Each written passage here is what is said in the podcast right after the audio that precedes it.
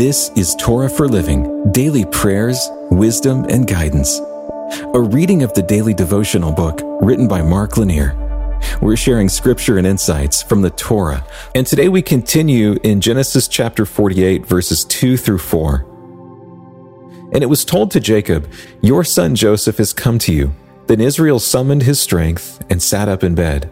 And Jacob said to Joseph, God Almighty appeared to me at Luz in the land of Canaan and blessed me, and said to me, Behold, I will make you fruitful and multiply you, and I will make you a company of peoples, and will give this land to your offspring after you for an everlasting possession.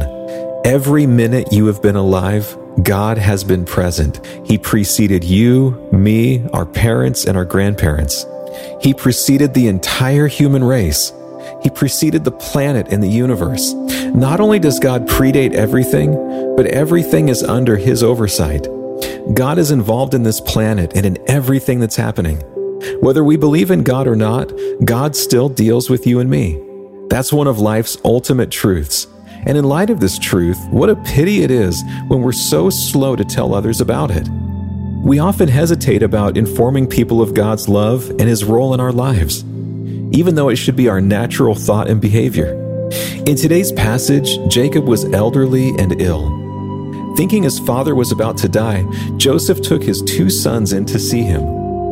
Upon their arrival, Jacob summoned the strength to sit up in bed and visit. Jacob had little strength, so the visit was short.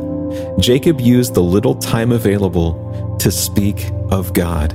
Jacob testified as to how God had worked in his life. He spoke of God's promises to him, his father, and his grandfather. With limited time and energy, he explained that God is at work. God is not a passive spectator to human history. Why is it often hard for us to tell people about the work of God in our lives?